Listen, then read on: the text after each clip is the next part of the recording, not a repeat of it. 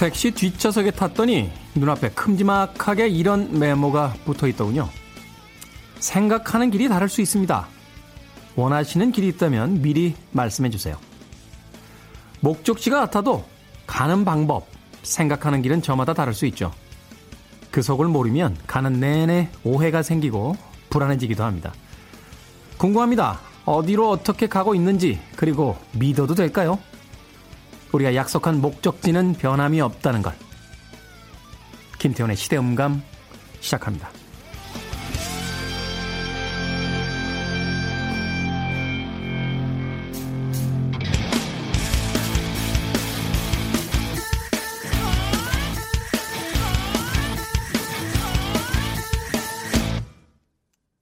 그래도 주말은 온다. 시대를 읽는 음악 감상회 시대음감 김태훈입니다. 요새는 내비게이션이 있어서 뭐 이런 그 오해가 그렇게 많지는 않습니다만. 예전엔요 택시 타고서 어디로 좀 가시죠 기사님? 이라고 했는데 분명히 성수대교를 건너야 되는데 동호대교를 건너가거나 영동대교를 건너게 되면 뭐지? 돌아가는 건가? 어 내가 서울 사람처럼 안 생겼나? 막 이런 이런 생각들 했던 것 같아요. 예. 근데 나중에 가 보면 서로 이제 각자 생각한 게 다를 수 있는 거죠. 어, 늘 타고 다니던 길이 다르니까요. 그렇잖아요. 그 예전처럼 이렇게 꼬불꼬불한 골목길이 있었다면 모르겠습니다만 최근처럼 이 아파트 단지가 이렇게 정사각형으로 구획이 이렇게 나눠져 있으면요. 집에 갈 때도 왼쪽으로 돌아서 가는 친구들이 있고요. 오른쪽으로 돌아서 가는 친구들도 있습니다. 그 단지를 돌아서 갈 때. 하물며 그 복잡한 길을 가는 택시 안에서야 별의별 생각들을 다 하게 되죠. 고향을 오가는 차 안에서도 네, 이 길로 가라 저 길이 맞다. 그럴 거면 내비 왜 켰냐. 내 경험상 이쪽이 맞다. 뭐 이러면서 가족들끼리도 결국은 그 의견이 잘 맞지 않을 때가 많습니다. 뉴스를 보거나 얼마 전에 끝난 청문회를 보거나 모두가 국민에 대한 이야기를 합니다. 국민을 위한 나라, 국민이 살기 좋은 나라. 그런데 그 운전대를 잡은 분들과 뒤에서 왜 이쪽으로 가냐 저쪽으로 가냐 하는 사람들의 이야기가 웬만해선 잘 맞지 않는 것 같습니다. 서로 오해가 있기 때문일까요? 아니면 운전하는 방법? 혹은 막히는 길에 대한 생각의 차이? 뭐 이런 것들일까요? 아니면 정말로 우리가 의심하고 있는 것처럼 목적지는 좀 멀리 돌더라도 요금을 더 많이 받겠다 하는 심보인 건가요? 알 수가 없는 일들이 계속해서 벌어집니다. 한 가지만 좀 잊지 않았으면 좋겠습니다. 아, 목적지 같은 거죠? 그죠? 정부의 어떤 정책에 대해서 찬성하건 반대하건 결국 우리가 가고자 하는 그 곳은 그 목적지만큼은 같은 곳일 거라고 어, 믿어보겠습니다. 싸운다 할지라도 어, 같이 살았으면 좋겠습니다. 이곳은 바로 공존의 공화국이니까 말이죠. 자, 시대 이슈들 새로운 시선과 음악으로 풀어보는 시대 음감. 토요일, 일요일 오후 2시 5분, 밤 10시 5분 하루 두 번 방송이 되고요. 팟캐스트로는 언제 어디서든 함께 하실 수 있습니다. 하나보다는 두 개가 있는 게 더 낫겠죠? 어, 월플러스입니다. 원 헤드라인.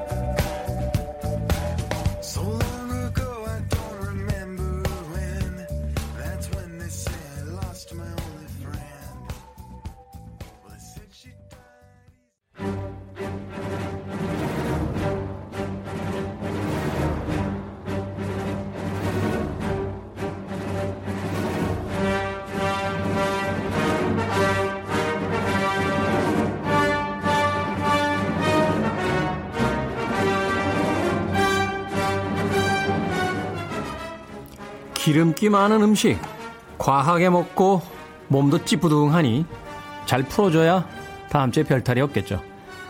명절에 개운한 마무리 아마도 영화만한 게 없을 겁니다.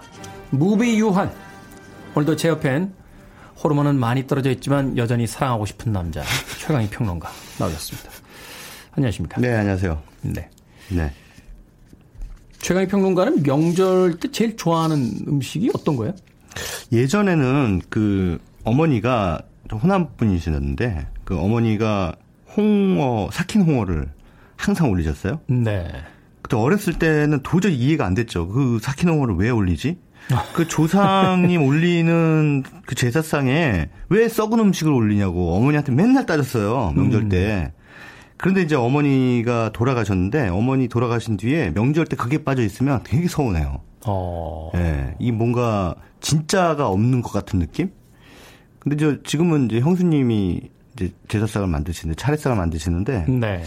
가면은 뭐 말씀을 못 드리죠. 제가 뭐 그거 뭐 차례상 차리는데 뭐, 뭐 도와드리는 것도 없고 하니까 왜 그렇죠. 그뭐 20세기적 방법이지 21세기에 누가 그런 거 관여해요. 그러니까 그거 뭐 왜 그 홍탁이 없냐, 홍어가 없냐 이렇게 말씀드리기도 뭐하고 하지만 속으로는 속으로는 아, 좀 그거 하나 있었으면 참 좋겠다라는 생각이 듭니다. 예. 네.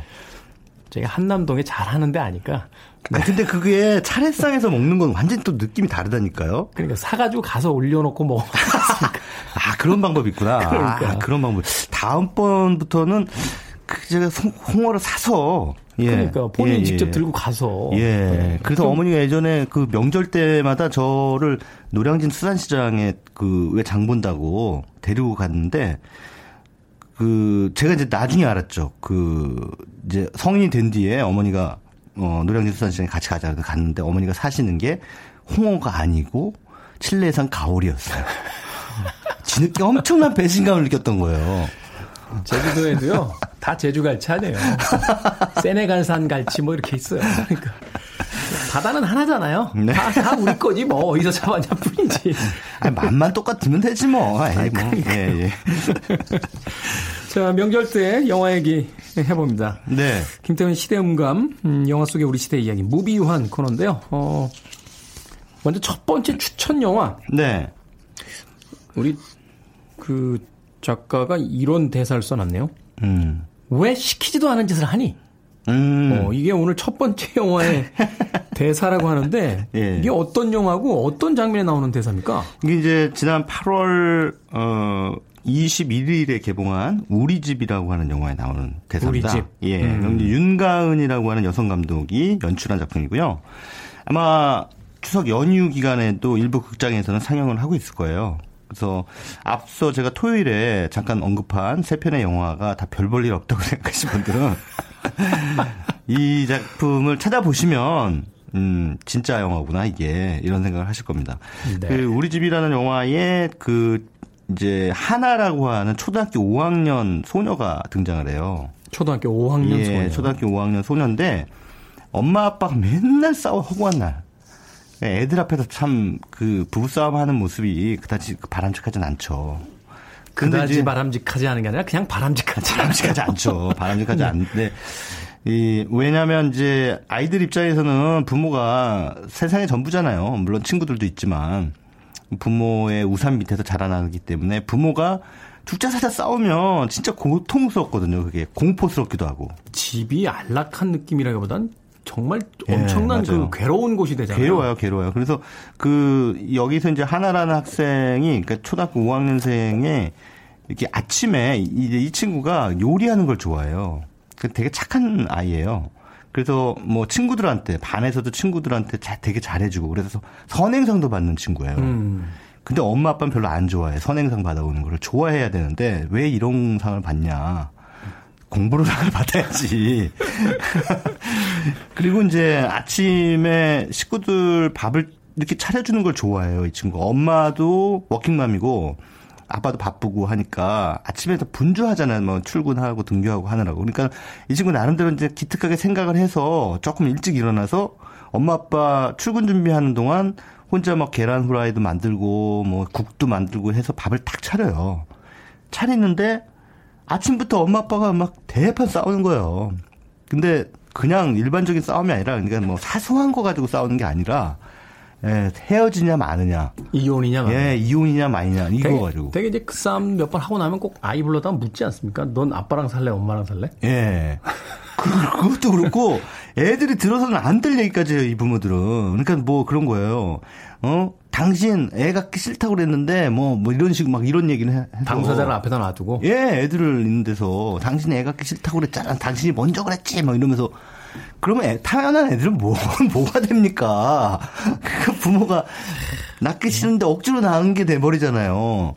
요새는 애들이 문제 아니라 어른들이 문제예요. 네. 어른이 문제예요. 그러니까 이, 왜 얼마 전에 개봉한 영화 가운데 변신이란 그 영화가 있어요. 변신. 예, 그 공포 영화인데 약간 좀 새끼로 새긴 했습니다만 그 영화에서 이 악령이 한 집안에 들어가는데 이렇게 가족들 돌아가면서 네, 들리죠. 네, 네. 악령이 가족들을 돌아가면서 이제 그 빙의가 이게 사실은 정확하게 얘기하면 빙의가 아니라 그 가족들 인척하는 그러니까 제 2의 그 어, 유령이 이제 만들어지는 건데, 어찌됐든 그 영화를 가만히 보면 그 변신에서 제일 먼저 악령이 씌우는 사람들이 부모예요. 네. 그 다음에 애들이 나중에 씌워요. 근데 그거 되게 상징적인 거죠. 그렇죠. 그러니까 예. 절대적인 악이나 빌런들이 밖에 있는 게 아니지. 그렇죠. 가족 안에 있잖아요. 그러니까 우리 가족이라고 하는 단위, 공동체에 온갖 나쁜 건 전부 부모들이 갖고 들어오는 거예요. 사실 따지고 보면. 그래서 그거를 아이들한테 전염시킨다라고 하는 게 이제 변신이라는 영화가 우리한테 보여주는 또 다른 그러니까 이면의 메시지거든요. 네. 그러면서 이 소위 현대 가족의 살풍경을 이제 풍자하는 건데 아무튼 이 영화 속에서도 그렇습니다. 우리 집의 그 착한 하나 앞에서 두 엄마 아빠가 아침부터 대판 헤어진 아내를 가지고 싸우고 있는데 얘는 너무 소심하게 엄마 아빠 밥 먹고 나가 뭐 이런 식으로 그냥 밥을 차려줬으니까 싸우는 건 싸우더라도 내가 밥을 차렸으니 밥은 먹고 나가. 밥은 먹고 나가라라고 하는데 이제 엄마 아빠가 완전 무시하는 거죠. 그러면서 하는 얘기가 엄마 그러는 거야. 너는 왜 쓸데없는 짓을 하니? 여기 이제 대사처럼. 음, 왜 시키지도 않은 네, 짓을 시키지도 하니? 않은 짓을 왜 하니? 라고 하는 거죠. 그러니까 사실은 하나가 자기 가족을 위해서 나름대로 좀 마음을 쓴 거잖아요. 그러면 야, 너 정말 기특하다. 어떻게 너 초등학교 5학년밖에 안 된 애가 이런 생각을 하니? 이렇게 사려가겠니? 라고 칭찬해 주지는 않을 망정 뭐라고 막 그런단 말이죠. 그러니까 이 부모가 제대로 된 부모인가 하는 생각이 드는 거죠. 그런데 어찌됐든 그런 상황에서 이제 하나가 이, 이 영화가 굉장히 독특한 게 엄마 아빠가 싸우고 있는 와중에 이 카메라는 엄마 아빠를 겁먹은 표정으로 쳐다보고 있는 하나의 얼굴만 계속 보여줍니다. 아, 싸우는 장면은 이제 소리로만 들리고. 예. 그 프레임 바깥에 있어요, 엄마 아빠는. 프레임 바깥에서 막 싸우고, 그 다음에, 근데 그거를 보고 있는 하나 얼굴, 하나의 그 겁먹은 표정. 그리고 이제 이 밥을 먹으러, 먹고 나가라고 하는 말을 소심하게 꺼내고 있는 그런 상황들을 이제 하나의 얼굴 딱 롱테이크로 그 장면만 딱 보여줘요. 그래서 이게 우리 집이란 영화가 어좀 특별하다고 생각되는 지점이 바로 그겁니다. 보통 일반적으로 우리가 그 가족의 풍경을 보여줄 때 이 불화를 일으키게 되면 엄마 아빠가 불화를 일으키게 되면 엄마 아빠를 보여주면서 그 사이드에 밀려 있는 아이들을 그냥 화면에 어느 쪽에 배치를 하거든요. 그죠. 이렇게 화면 밖으로 이렇게 떨어져 나갈 것처럼 예, 위태롭게 이제 사이드 쪽에 사이드 놓고. 쪽에 놓고 네. 뭐 애가 무서워서 엉엉 운다든가 뭐 이런 식으로 이제 보여주는데 이 영화는 반대예요. 아이를 아이의 얼굴만 계속 보여주는 거예요. 그래서 어 이 소위 가족이라고 하는 공동체 안에서 이 아이의 반응과 이 이 아이가 어 어떻게 생각하는지에 대한 것들을 이제 조금 주체적인 시선으로 아이의 시선으로 이제 계속 보여주는 거죠. 어, 그런 차원에서 보면 이게 윤가은 감독이 하고자 하는 말을 짐작할 수가 있죠. 그 가족 구성원에서 아이는 늘 이 영화 대사에도 나오는 것처럼 시키지도 않은 일을 하니라고 하는 것처럼 아이는 부모가 시키는 일을 무조건 해야 되는 대, 수동적 대상이다라고 우리가 바라보잖아요. 소유물로 보잖아요, 부모의. 예, 예, 소유물, 부모의 소유물. 그런데 어, 이 영화는 그렇지 않다고 얘기하는 거죠. 아이도 자기 생각이 있고 어, 자신의 의사 결정권이 있다. 그 그런 그런 것을 부모들이 존중을 해줘야 된다. 음. 라고 하는 얘기를 이제 하나라는 이 아이를 통해서 하고 있는 건데 얘기가 되게 흥미로운 게 이 하나 입장에서는 일단 엄마 아빠가 자칫 잘못하면 헤어질 것 같거든요. 그래서 이 하나는 자기의 가정을 지키기 위해서 엄마 아빠가 헤어지지 않게 해야겠다. 라는 생각을 하는데 예전에 조금 어렸을 때 그 가족 여행을 갔다 온 뒤로 엄마 아빠가 사이가 다시 좋아졌던 걸 상기해요. 그래서 음. 아 가족 여행을 가면 다시 엄마 아빠가 사이가 좋아지겠지. 해서 이제 엄마 아빠한테 계속 가족 여행을 가자고 조릅니다. 근데 이제 이 엄마 아빠가 지금 가족여행 갈 상황인가요? 사내 만에. 네, 그런데. 그러니까는 뭐 어찌됐든 그, 그러나 그럼에도 불구하고 하나는 이제 어, 여러 핑계를 대서 가족여행을 갈 음, 그런 미션을 이제 수행하는데 우연찮게 이제 옆집 사는 그 동네 사는 두 꼬마 여자의 아이들을 만나게 돼요. 근데 얘네들은 어, 옥탑방에 살아요. 한 명은 초등학생 한 3학년 정도 되는 친구 같고 그 동생이 있는데 여동생이 한 유치원생 정도 되는 그래서 자매지간인데 이 두 친구하고 좀 어떻게 저렇게 해가지고 친해져가지고 놀러 갔어요. 그랬더니 옥탑방에 사는 거죠. 근데 엄마 아빠가 이 도배하시는 분들이에요. 그런데 시골에 어디 먼 바닷가에 신축 호텔 공사장에 가 계세요. 그래서 안 오는 거예요 집에. 그럼 이 아이들은 몇 날 며칠 그냥 방치돼 있는 거죠. 어. 이거 좀 문제 아닙니까? 만약에 이런 상황이 실제로 벌어진다면? 미국 같은 예. 나라면 이제 아동 학대나 예. 그 양육 방기 뭐 이렇게 돼가지고 예. 그, 렇죠 책임 커지는 뭐 사안인데. 예. 근데 이런 부분에 대해서 우리 사회는 아직까지 좀 민감하지 못한 것 같아요. 음. 초등학생 어, 저학년 아이와 그 동생 유치원 동생 아이가 며칠 동안 자기들끼리 지낸다. 이거는 좀 있을 수 없는 일인 것 같아요, 지금 시대에. 근데 어찌됐든 이런 상황이 되니까 이 하나라는 아이가 도, 이 보살펴줘요. 밥도 해주고, 같이 놀아주고. 그러니까 어른들은 전혀 관심이 없는데. 이 아이들의 삶에. 예. 옆집 하나라는 초등학교 5학년 아이가 이제 부모 역할을 해주는 거예요. 근데 그러는 와중에 이제 엄마 아빠가 없는데 이 집, 어, 주인이 집을 이제 내놓죠. 그 매물로 내놓죠. 네. 그러니까 막 사람들이 집 구경하러 올 거 아니에요. 그렇겠죠. 얘들은 또 공포에 또 빠지는 거예요. 엄마 아빠도 없는데 네, 쫓겨날 수 있으니까. 낯선 사람들이 막 찾아와서 집 구경하고 그럼 언제든지 이제 쫓겨날 수가 있는 거죠. 그러니까 이 아이들한테는 그 옥탑방이라고 하는 허름한 공간조차도 자기들한테는 전부거든요. 세상의 전부, 삶의 터전인데 그것을 엄마 아빠가 없는 상태에서 무기력하게 잃어버릴 수도 있다는 공포에 휩싸이게 되는 거죠. 아. 그랬을 때 이제 하나가 해결책을 딱 제시를 합니다. 그 해결책이 뭐냐? 너네 엄마 아빠가 있는 곳으로 찾아가자. 그래서 어 엄마 아빠한테 빨리 이 상황을 알리고. 근데 정말 이 이런 위급 상황인데 엄마 아빠한테 전화도 안 돼요. 그래서 어찌됐든 그 찾아가자. 무작정 찾아 나서는 이제 그러면서 이제 로드 무비가 시작이 되는 겁니다. 마치 그 예전에 기쿠지로의 여름 같은 아 예, 딱 그런 감성이에요. 음. 기쿠지로의 여름 감성입니다. 음. 근데 거기서 이제 기쿠지로의 여름은 그 기타노 다케시가 아이를 끌고 가잖아요. 데리고 가잖아요. 네. 아이보다 더 아이 같은 기타노 다케시가 데리고 가는데 이 영화에서는 이제 어른의 존재가 없어 없다는 거. 아예 없다라는 거. 예, 아예 존재하지 않고 이 아이들의 세계를 통해서 어, 이, 어떻게 보면 가족이란 무엇인가라고 하는 거에 대한 그런 질문을 좀 굉장히 둔중한 질문이에요. 그 영화를 보다 보면 아이들이라 정말 맑고 깨끗하고 순수하고 보는 내내 그 미소 짓게 되지만 영화가 끝날 무렵엔 상당히 묵직한 느낌이 가슴에 딱 내려앉는 그런 기분이 듭니다. 대자뷰가 약간 있긴 있는데 네. 우리나라에서의 이런 종류의 영화는 거의 처음 보는 영화가 아닌가 하는 또 생각이 드네요. 왜 예. 앞서서 영화 얘기를 좀 설명을 해주시니까 네. 고레다 히로카즈의 뭐 아무도 모른다와 네. 기코지르의 여름 음, 기타노 다케시의 영화를 이렇게 두 개를 좀 합쳐서 우리나라식으로 이제 좀 만들어 놓은 듯한 음. 그런 느낌도 있는데 사실 이제 이런 이야기가 좀 더 그 일찍부터 좀 시작이 됐었어야 되는데 네. 아직까지도 아이들을 그냥 부모의 어떤 소유물 네. 혹은 미성숙하다는 이유만으로 그 함부로 대해도 되는 존재들 뭐 네. 이렇게만 너무 취급을 하고 넘어가고 있는 게 아닌가라는 생각이 들거든요. 그러다 보니까 사실 몇 년 전부터 나오는 이야기가 이 아이들의 어떤 범죄부터 시작해서 그 양육에 대한 그 양쪽의 문제들까지 다 지금 사회 문제가 되고 있는 부분들이 많은데 예. 그런 면에서 좀 생각해 볼 만한 거리를 던져주는 그런 영화가 아닌가 하는 또 생각이 드는군요. 예, 아이들에 대한 인식, 그 우리 사회의 인식은 언론 보도에서 흔히 나타나는 그런 그 표현에도 그대로 드러나는데요. 이를테면 동반 자살, 가족 동반 자살이라는 표현은 잘못된 겁니다. 정확하게 얘기하면. 엄밀히 이야기하면 선 자녀 살해 후 그렇죠.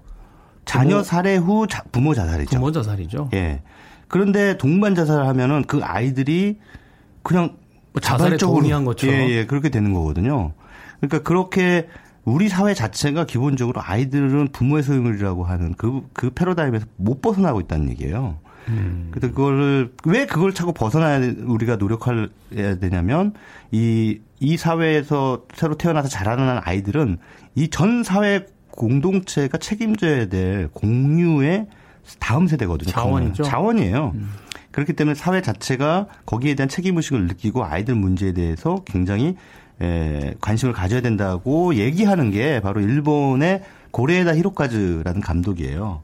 그래서 그 고레에다 히로카즈 감독이 아무도 모른다라든가 뭐 최근에 나온 어느 가족이라든가 이런 작품들을 통해서 끊임없이 그런 얘기들을 하고 있는 거거든요. 네. 아이들을 어떻게 바라보고 그 아이들을 어떻게 자라나게 하는지에 대한 관심을 갖는 것이 그 사회가 어느 정도 진보했고 발전했는지에 대한 척도라고 생각해요, 저는. 그렇겠죠. 예. 이 아동 인격에 대한 부분이 네. 높은 나라일수록 그 사회 어떤 문명이라든지 문화의 어떤 그 높은 수준이라는 예. 것을 이야기한다라고 하는데 한쪽에 방치시켜놨던 아이들에 대한 이야기 이 영화를 통해서 한번 이번 연휴에 다시 한번 생각해봤으면 좋겠습니다. 음악 한 곡 듣고 와서 음, 최강의 평론가와 함께 계속해서 이야기 나누겠습니다. 어, 슬라이드 패밀리 스톤의 패밀리 어페어 준비했습니다.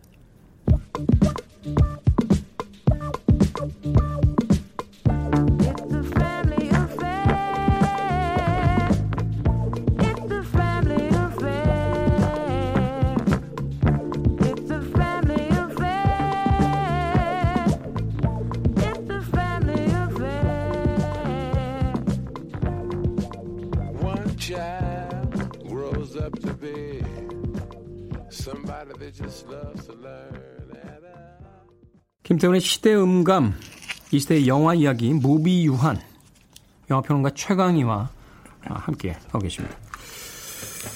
음, 첫 번째 영화, 우리 집이라는 영화를 통해서 이제 명절 때 항상 어른들 중심으로 또 어른의 시각으로 아이들에게 뭐 공부 잘하냐, 너 엄마 말 잘 듣니 뭐 이런 이제 성인의 시선에서만 이 명절을 어, 보내게 됐었는데 아이들의 시선에서도 한 번쯤 음, 이 시기를 보내보는 것도 어, 괜찮을 것 같다 하는 생각이 드는군요.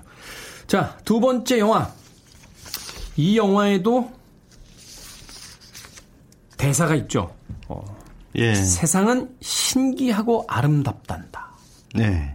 이 무슨 아, 근거 없는 낙관적 세계를 펼치는 이야기입니까? 음, 이게 이 영화가 8월 말에 개봉한 벌새라고 하는 한국 영화에 나오는 대사인데요. 네.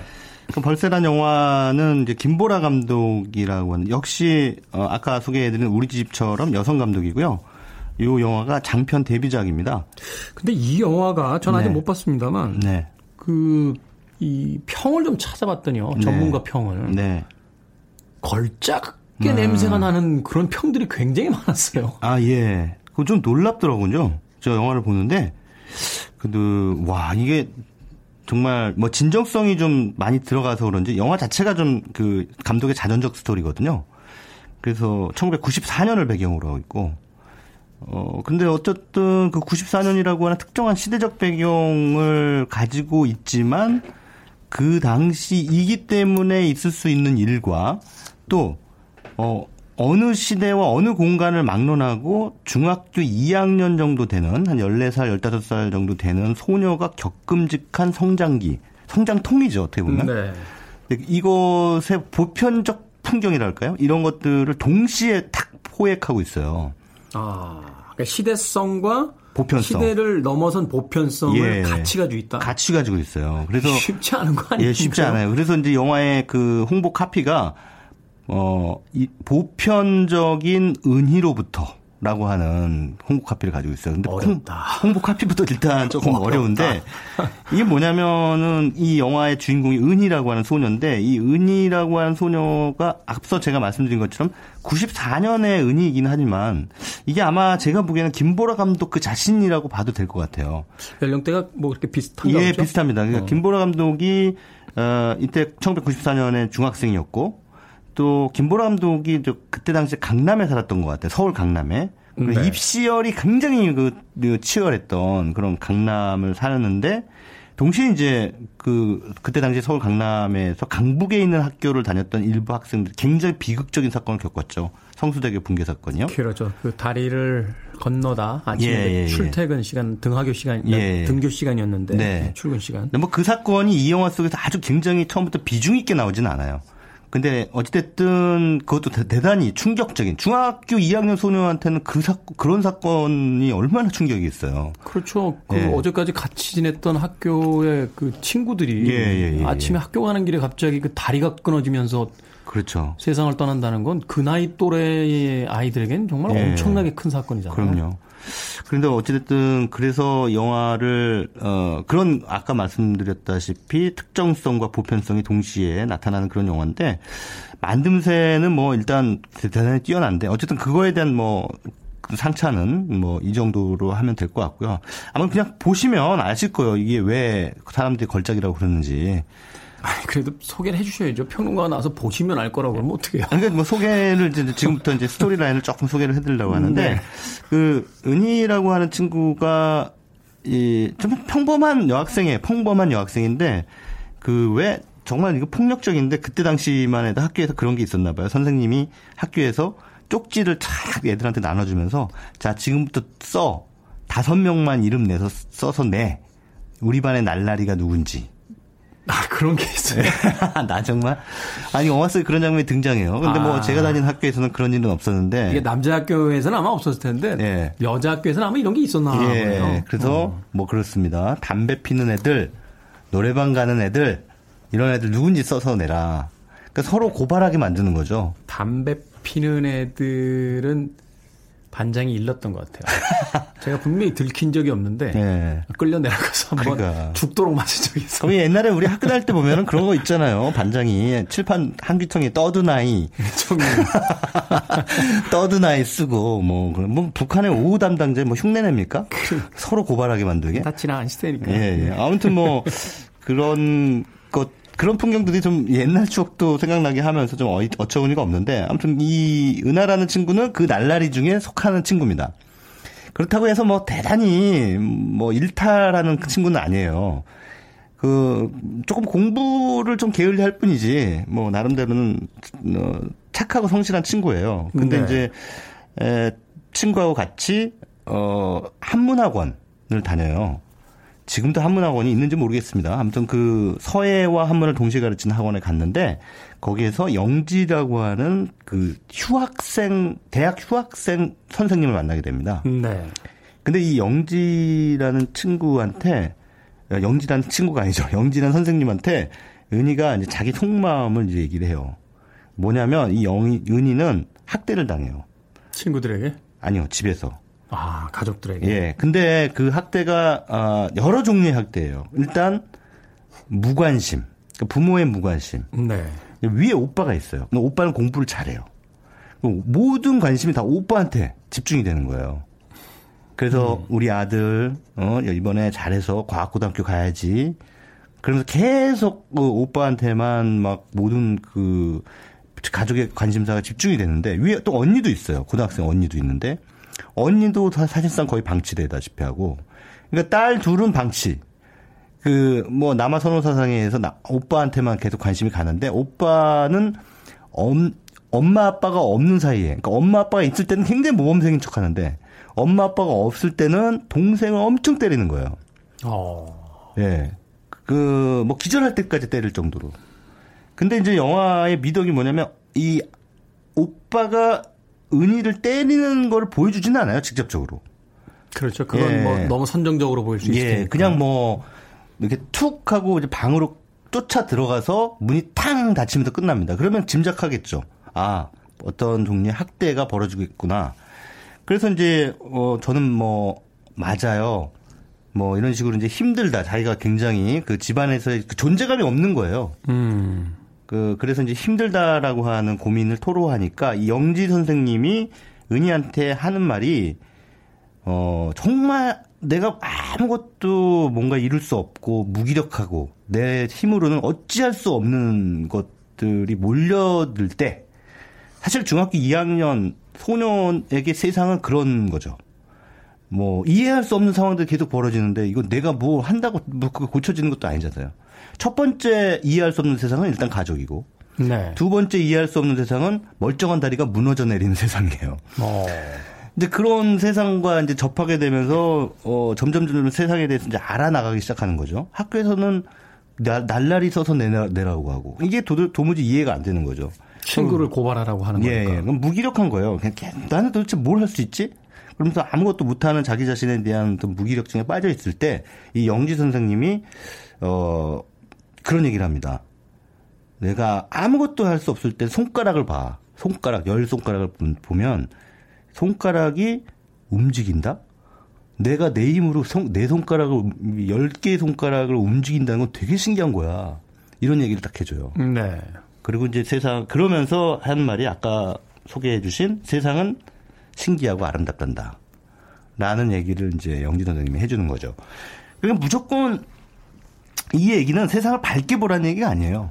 아무리 어, 힘들고 어렵고 괴롭고 좌절하고 포기하고 싶을 때라도 내 손가락 하나는 내가 움직일 수 있다. 여전히 희망이 있다. 예, 예, 그렇죠. 그러니까 내가 내 주체적인 결정에 의해서 움직일 수 있는 게 단 하나라도 있다는 거죠. 음. 근데 그런 것이 있다면 세상이 굉장히 신기하고 아름답게 보인다라는 얘기입니다. 그런 차원에서 너의 주체성을 바로 세워라. 라는 얘기를 이제 영지 선생님이 해주면서 정말 그 실질적인 얘기를 해줘. 절대 맞지 마라. 오빠한테. 그런 얘기를 딱 해주는데, 아, 이 은희가 그냥 이 선생님한테 훅 빠지는 거예요. 네. 아무도 어, 자기 편을 들어준 자기 없는데. 들어준 사람이 없는데 그 이런 얘기를 해주니까 얼마나 고맙겠습니까. 그런데 그 학원에서 만났던 참 스승인 영지 선생님 마저 또 다른 이해할 수 없는 상황에 의해서 또 만날 수 없게 되는 그런 상황이 또 되죠. 네. 뭐 어찌됐든 뭐 그런 이야기들을 쭉 펼쳐 보이고 있는데 이것을 그냥 평범하게 은이라고 하는 중2 소녀의 뭐 어, 성장기, 성장담 뭐 이렇게 볼 수도 있겠지만 요거는 그냥 어른 혹은 성인들이 보더라도 관객들 일반 성인 관객들이 보더라도 굉장히 새길 만한 것이 많습니다. 우리가 세상을 어떻게 바라볼 것인가, 나와 세상의 관계를 어떻게 구축할 것인가 라고 하는 에, 지점에서 대단히 묵직한 그런 주제 의식을 주고 있기 때문에 예, 아주 훌륭하고요. 그, 그 그렇다고 해서 뭐 영화가 구구절절 대사가 많지도 않아요. 뭐 이렇게 저렇게 설명하고 소개하고만 하는 것이 아니라 어떤 하나의 장면으로 툭 하고 이렇게 던져주면서 그 관객들로 하여금 그 장면의 뉘앙스에서 영화의 주제 의식을 새겨들을 수 있도록 연출했습니다. 그래서 영화가 형식미학적인 측면에서도 대단히 훌륭하다라는 얘기를 듣고 있는 것 같아요. 중학생 한 소녀의 성장담 그리고 그녀가 살아가고 있는 그 시대의 어떤 분위기를 통해서 어, 어, 성인 관객들에게 에, 현재와 과거 또는 어떻게 살고 또 어떻게 살아가야 하는가에 대한 아주 묵직한 메시지까지를 전달해 주는 놀라운 영화라고 지금 소개를 해 주셨습니다. 영화라는 게 참 그런 것 같아요. 어, 처음에 영화가 시작이 됐을 땐 그냥 편한 관객석 의자에 앉아서 어, 남의 이야기, 네. 옆집 누구의 이야기, 혹은 물 건넌 어떤 신기한 사람의 이야기다라고 편한 마음으로 보다가 어느 순간엔 그 이야기 이제 동화되기 시작하면서 그 이야기 속에 끌려 들어가고 그리고 영화 끝날 때쯤 되면 그 겨- 결국은 이제 내 이야기구나 음. 하는 쪽으로 이제 돌아오면서 영화 끝났을 때 참 그 영화에 대한 어떤 인상들이 오래 남게 되는데 이 벌새라는 이야기가 바로 그런 이야기를 좀 담고 있는 종류의 영화가 아닌가 하는 또 생각이 드네요. 네. 그 영화의 그 주인공을 맡은 그 배우 이름이 뭐더라? 제가 찾아드릴게요. 예. 네. 참, 어, 제가 최광희 평론가 안 지 꽤 오래 됐는데, 예, 확실히 이제 노쇠해져 가네요. 네? 음. 그죠? 벌새. 박지후. 박지후. 예, 은역에. 예, 은역의 박지후라는 배우인데요. 네. 왜제 이야기 대답 안 하고 이렇게 바로 박지우로 가요? 아, 여기 이제 작가님이 뽑아주신 자료에 있네요. 네. 예. 근데 이게 제가 사실 자료가 있는데 노안 때문에 안 보였어요. 그, 이 배우가, 아, 정말 앞으로, 앞으로가 정말 기대가 되는 배우, 배우입니다. 아, 그렇습니까? 예, 예. 정말, 물론 이 연기는 감독이 뽑아내는 거거든요. 연출력이 예. 있냐 없냐에 따라서 배우들이 예. 완전히 또 달라지죠. 맞습니다. 그래서 이 박지우라고 하는 새로운 얼굴을 만나게 됐다는 것도 이 벌새라는 작품을 통해서 우리가 얻을 수 있는 새로운 즐거움인 것 같아요. 근데 정말 엄청나게 정말 고와요. 그러니까 그 그냥 고운 게 아니라 그 순수미가 가지고 가지고 있는 배우로서의 어떤 예. 선이나 그 완전히 분위기가. 배우 얼굴이에요. 아. 예. 근데 이거 이 박지우라는 배우가 앞으로 성장을 어떻게 해 나갈지 정말 궁금해지고 어, 이 벌새라는 영화는 해외 영화제에서 이미 25관왕입니다. 25개의 상을 받았습니다. 우리가 칸 영화제에서 어, 황금종려상 받은 기생충에 천만이 넘게 몰려갔는데 해외 영화제에서 25개의 상을 받은 이 벌새라는 영화에는 이제 고작 아, 4만 명 정도. 지금 5만이 안 된 거로 저도 예, 봤었는데. 예. 근데 뭐 이런 영화들이 조금 더 그 추석 연휴 기간에 이렇게 좀 발품을 팔아서 그 보시는 분들이 좀 많아져서 상영관이 음, 넓어져서 적어도 한 2, 30만 명 정도의 관객을 불러 모을 수만 있다면 이런 영화들은 계속해서 만들어질 수 있다는 거죠. 이런 영화들이 자꾸 망하면 창작자들이 예, 이런 영화 만들어봤자 망해. 음, 라는 생각을 해서 우리에게 좋은 영화를 볼 기회가 주어지지 않거든요. 그렇죠. 그래서 그래서 2, 30만 명이 중요한 겁니다. 2, 30만 명이라도 계속해서 이런 영화들. 난 사실 봐주자라는 말은 적절하지 않은 것 같고요. 아니 좋은 영화인데 봐주는 게 아니죠. 우리가 어. 예, 선심을 쓰는 게 아니라 예. 찾아가서 좋은 영화를 그렇죠. 찾는 거니까. 그 기회를 우리가 포착해야 되고 어, 집 앞 멀티플렉스에서 편안하게 보시는 그런 관성이 우리에게는 너무나 익숙해져 있는데 그런 관성을 한 번쯤은 벗어 던지고 좀 한 시간 정도 거리에 있다 할지라도 좀 설레는 마음으로 지하철 타고 버스 타고 찾아가서 이렇게 보신다면 영화 한 편이 주는 소중함이 대단히 커요. 우리 옛날에 그렇게 보셨잖아요. 90년대까지만 해도. 먼 옛날 얘기긴 합니다만 예전에 예. 플래툰인가요? 그 영화 예. 충무론가 어디선가 봤던 기억이 나는데 그때 비가 너무 와가지고 네. 물난리가 나서 허리까지 잠긴 상태에서 줄 아, 서가지고 예. 줄 서가지고 그 극장 들어갔던 기억도 나고 그렇습니다. 그 옛날에 개봉관에서 뭐 100m, 200m 줄 서가지고 표 사는 건 뭐 일도 아니었잖아요. 그렇죠. 그러고 이제 예매한다고 또 한 번 더 가서. 그러니까는 뭐, 한 시간 거리를 이틀 전에 한 번 갔다 오고, 그 다음 날 또 영화 보러 또 한 시간 가고, 이렇게 해서 영화를 한 편 봤기 때문에 그 영화들이 주는 감흥이 오랫동안 남는 거예요. 음, 네. 그래서 또 그런 관객들이 있었기 때문에 그 많은 영화인들이 또 최선을 다해 영화를 만들었군요. 예. 그런 거죠. 어, 우리가 편하다고 해서요. 집 앞에 있는 아주 그 간편한 음식점의 음식, 맛은 별로 없는데 그 음식만 계속 먹게 되면 그 몸에 뭐 좋겠습니까? 좀 시간이 걸리더라도 우리가 맛집 찾아서 왜 조그맣지만 아주 맛있는 음식을 해주는 음식점 찾아다닐 때 그리고 그 집이 또 오랫동안 영업을 해주면서 그 음식을 계속 만들어 주듯이 영화도 그런 게 아닌가 하는 또 생각이 듭니다. 아, 좋은 영화들 좀 찾아가서 보는 조금의 수고 우리가 뭐 세일한다 그러면 전날부터 와가지고 막 이렇게 줄 서고 이러는데 영화에도 좀 그런 정성이 좀 필요하지 않을까 하는 생각이 드네요. 아, 가기 전에 음악 한 곡 선곡해 주시죠. 네, 이 벌새란 영화의 그 주인공, 은희가 참 조숙하게도 중학교 2학년생밖에 안 됐는데 연애를 해요. 네, 어떤, 어, 할수 있죠. 아, 예, 할수 있죠, 뭐. 저도 뭐, 고등학교 2학년 때 연애했는데요, 뭐. 근데 어쨌든 중학교 2학년인데 연애를 하는데 그 풋풋한 그냥 첫사랑이죠. 근데 풋풋한 첫사랑 하고 이제 손을 잡고 가면서 데이트를 할 때 이 음악이 흐르죠. 그 마로니의 칵테일 첫사랑인가요? 칵테일 사랑인가요? 칵테일 사랑. 예, 칵테일 사랑이 흐르는데 이게 막 아마 94년 그 무렵에 나왔던 그 비슷한 곡인가 봐요. 그런 것 같아요. 그 예. 시기였던 것 같아요. 네. 근데 정말 예뻐 보이더라고요. 예. 노래하고 아주 잘 어울리는 그 장면이었습니다. 알겠습니다. 자, 무비유한 최강의 평론가 작별 인사입니다. 고맙습니다. 예, 감사합니다. 마로니에의 칵테일 사랑 들으면서 저도 끝 인사 드리겠습니다. 명절 연휴 어, 푹 쉬시고요. 또 새로운 한 주 시작하시길 바라겠습니다. 지금까지 시대를 읽는 음악 감상의 시대문감 김태훈이었습니다. 고맙습니다.